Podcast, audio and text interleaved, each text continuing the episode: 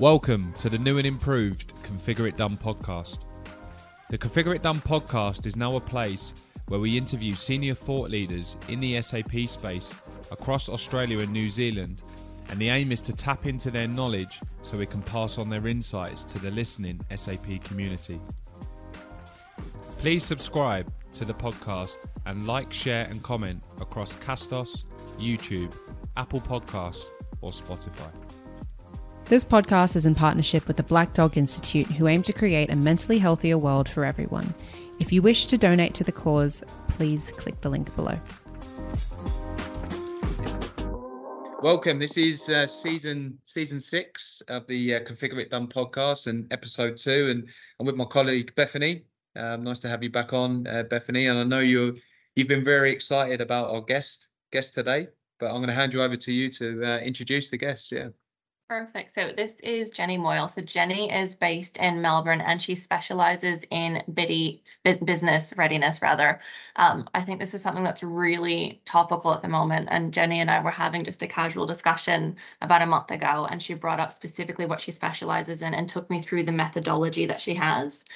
And, and I think it's brilliant and something that the market is really in need of at the moment with so many S4HANA programs coming up. So yeah, so this is Jenny. Over to you, Jenny. Perfect. Hi, everyone. Thanks very much, Jay and Bethany, for having me on the podcast today. Super excited. Um, yeah, so business readiness is is certainly um, one of the areas that I, I specialize in, and um, it's just so important at the moment um, with all of the upcoming implementations that people are thinking about this from the the outset in business case phase. Um, and I'm happy to step through the key elements that make up business readiness um, today. Definitely. So, so putting in um, uh, layman's terms for someone like me that's not very kind of uh, technical or business savvy, what, what what is business business readiness in the in the purest term? Yeah. Yeah, and that's a it's a really good question. Um, over the years, um, I think a, a, lot of people have misinterpreted it to be change management um, change management as one aspect of business readiness. So, business readiness is really, if you think about the whole SAP lifecycle of the, the project and the implementation, um, you'll typically start with a feasibility or business case. Then you go into the implementation. Then you'll go into go live. Um, and after go live, there's business as usual. Ultimately, it might be a system implementation, but it's also the opportunity for business transformation. Um, and with any business transformation or an SAP implementation, um, it's the business that's going to be impacted. So, thinking about the business from the start of the journey and being able to bring them on the journey um, for them to, to understand um, the, the degree of uh, change that will happen um, and how prepared and uh, they can be for the new system and processes is what business readiness is all about. So can you can you talk to us a little bit about why business readiness is important? Because I, I, feel like I know the answer because from a recruitment perspective, we have so many S4HANA programs, especially because that's the most topical waiting to kick off. And it just feels like a lot of them get get frozen in time, they get stuck where they almost get to the point where they're going to launch and then and then something happens and they don't. And i feel like part of that has to do with business readiness. So can you yeah. talk to us about that? Yes certainly. And i think um, a lot of the time preparation is, is focused on system readiness. So let's get the requirements right um, let's make sure that the system's going to the function and, and the system's going to work. In, in reality we've also got to make sure that um, the business is ready for this. So, it, does the business understand the impact? Have we got super users in place and go live support models in place to, to pick this up? Um, with a, a, lot of the um, S4 upgrades, there you've got businesses moving to the cloud for the first time, and with all of the focus around um, cybersecurity and those sorts of things, how is how is the SAP ecosystem going to fit into your business strategy going forward? So it's really, um, I think there's a lot of strategic thinking that needs to happen up front at the executive level um, to, to support these SAP implementations to be successful um, in the long term. It it also seems like I hope I'm not putting my foot in my mouth here because I, I do love my clients, but it also seems like what what happens oftentimes is we uh, we launch into a large scale S S4 HANA or even SAP transformation program, and then it gets to the very end and suddenly things start to fall over. So it's either they're very delayed in starting, or once they do start, it's all systems go for a couple of years, and then once the project is complete, it never actually feels like it reached a point of completion you know? And it just it seems like that's because the people weren't taken into account. It was all about the technology and the numbers and the data rather than the people that it affects. Yeah absolutely um it, that it often happens um, or that or, or, that angle is thought about late in the project. Um, so certainly from from business case phase, um, if if these can, things can be considered, and a big element, a big chunk of that is change management. Um, but the, there's the business readiness is more broad. So we're talking about data readiness, um, security provisioning, um, infrastructure, um, operating models. So how is the new SAP ecosystem going to be supported in the business going forward? Are you going to have business process owners? Are you going to have data owners? Um, you know, how is the business going to be set up for success at Go Live? I um, I had a, um, a guest on the podcast last week, uh, Chris uh, Chris Peck, and he was talking about kind of the three elements. Um, and he said basically the the implementation phase that's almost a given a given now. The technology we put in, it's almost like day one is from from go live, and it's how the business ad- adopt adopt that. Um, is that where you see kind of business readiness sitting? It's it's from day one of the um, when the project is implemented or the go live, or actually before that as well. Yeah, definitely before it. Um, that's when you can really start to measure how successful the preparation's been for, for the business readiness. Um, so uh, I think um, Bethany touched on a, a, framework or methodology, but there's there's typically seven elements of um, uh, business readiness that are considered um, from the start of an implementation. So if I touch on those seven, the first one is people readiness. So that's all around change management. Um, the size of the business impact is understood across the different business functions. Um, people are briefed, they're prepared, there's go live support in place. Um, the super users and um, the support models are, are, ready, and the communications and training have um, been adequately prepared. So that's certainly um, a, the, the first readiness element. The second one is business function readiness. So this goes into the different business functions have updated their policies, they've updated their procedures, um, their relevant third parties have been prepared. So in many cases, there'll be banks um, or there'll be different vendors that need to know that SAP is coming. Purchase orders are going to be different, um, all of those sorts of things. Um, the third element is data readiness. So um, data is a big deal. If if you don't get your data right, um, it causes a hell of a lot of pain going forward. so, yeah, yeah, you're, you're, you're familiar with that, Bethany. Mm-hmm. And um, so, yeah, making sure your data is identified, cleansed, and, and migrated. Um, and the other four I'll touch on now, and we'll come back to them. But there's the system readiness, infrastructure, cutover, and the operating models um, after, after business as usual as well. Probably, I was, I was just going to have a look at from a like a resourcing resourcing point of view, um, if you're looking to staff but that and what you were saying, like how where would you start and what what type of people would you look for? On different programs, um, I've seen different degrees of focus. Um, certainly, um, there needs to be, a, in in my view, um, a significant investment in change management um, for for business readiness to be successful, but um, it's also valuable to have um, a business readiness manager and a business readiness analyst dedicated to the project who can have that holistic view um, and and see it end to end, raising risks along the way of areas that need focus. Yeah, so it depends on the size of the programs. Some of our, our some of the programs are small, some are large. So, um, but but resourcing anywhere from sort of one to to three resources, I think um, would be a starting point.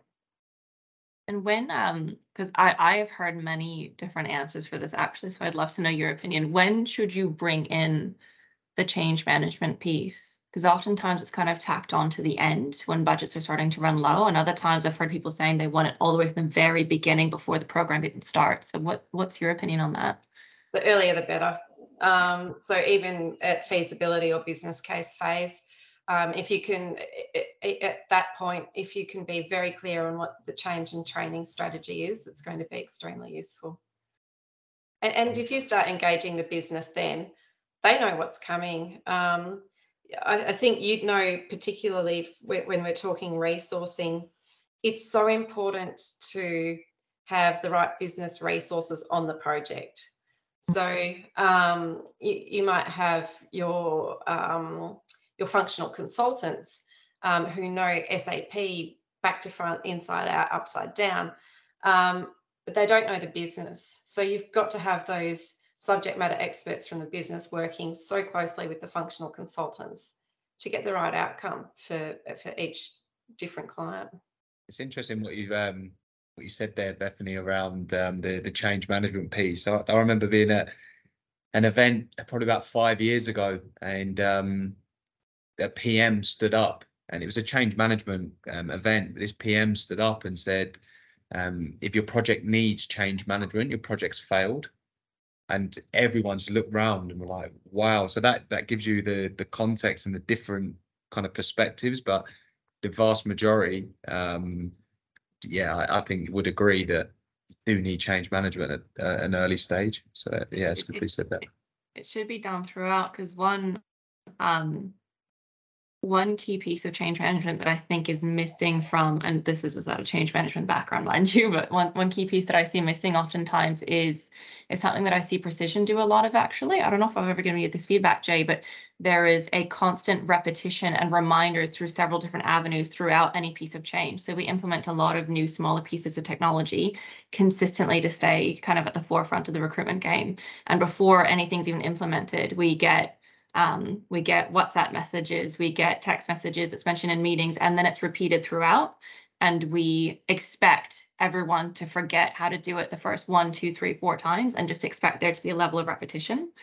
And I feel like that could be a key piece that's missing with a lot of these large scale programs is it's like the technology is implemented, a change manager sent in at the end, no one knows what they're doing, and they're told about it once and then the change manager leaves and everyone's left wondering what do i do with this hulking beast of a technology like sap yeah a- absolutely. Yeah i can't advocate change management early enough.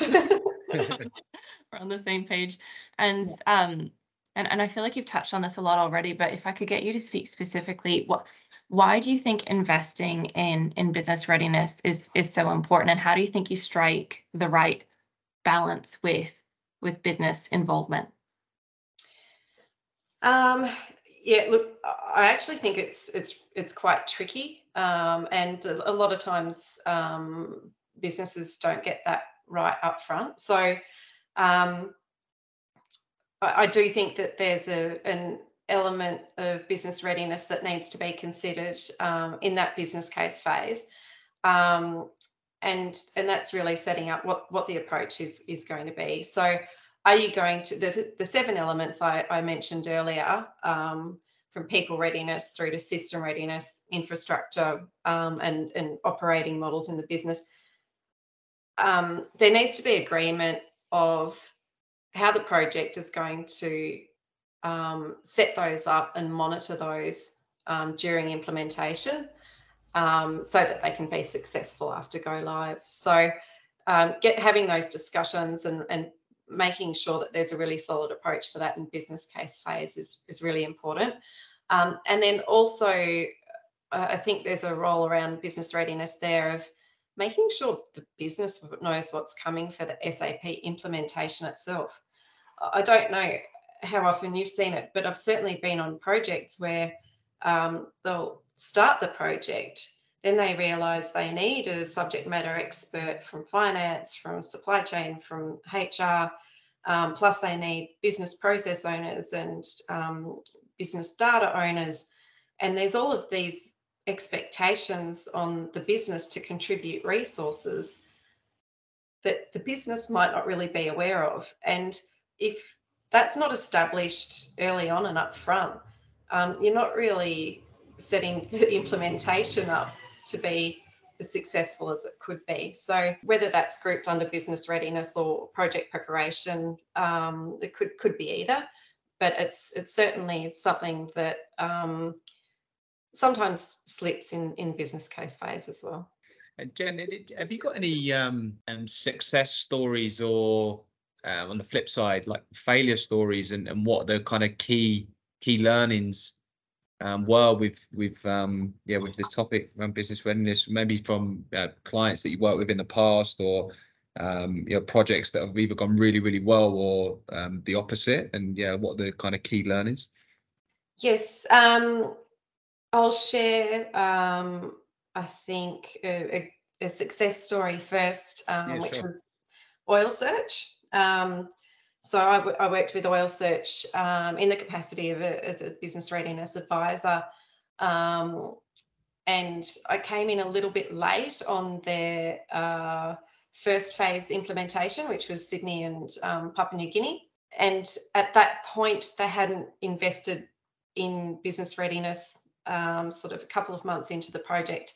So it was a, a little bit difficult to catch up. However, um, the business really appreciated having dedicated support to talk through the issues that they were facing, the, the, challenges that they were having, and the concerns that they thought they were going to encounter at Go Live, and were able to work through them um, and iron most of them out before going live.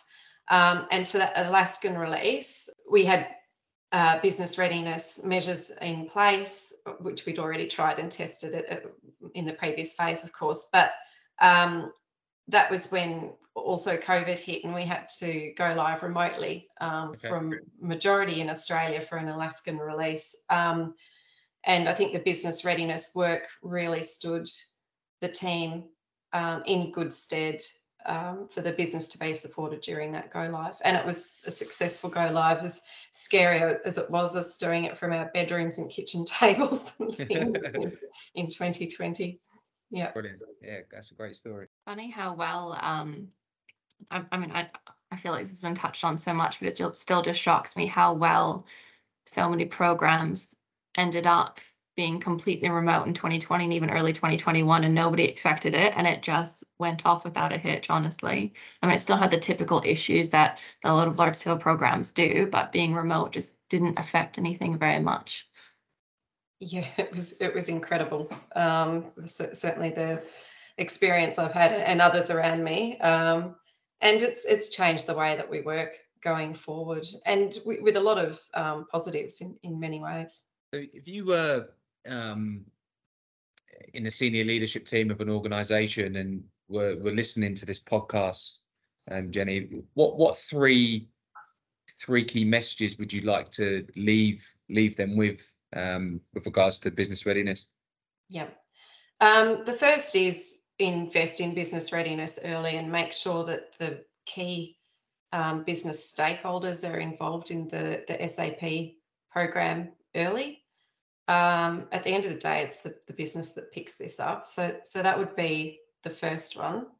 The second, and I, I did a LinkedIn carousel on this um, last week, is I think it's really important to invest in vendor relationships and um, if they can be partnerships and set those ground rules early, um, that's really going to help.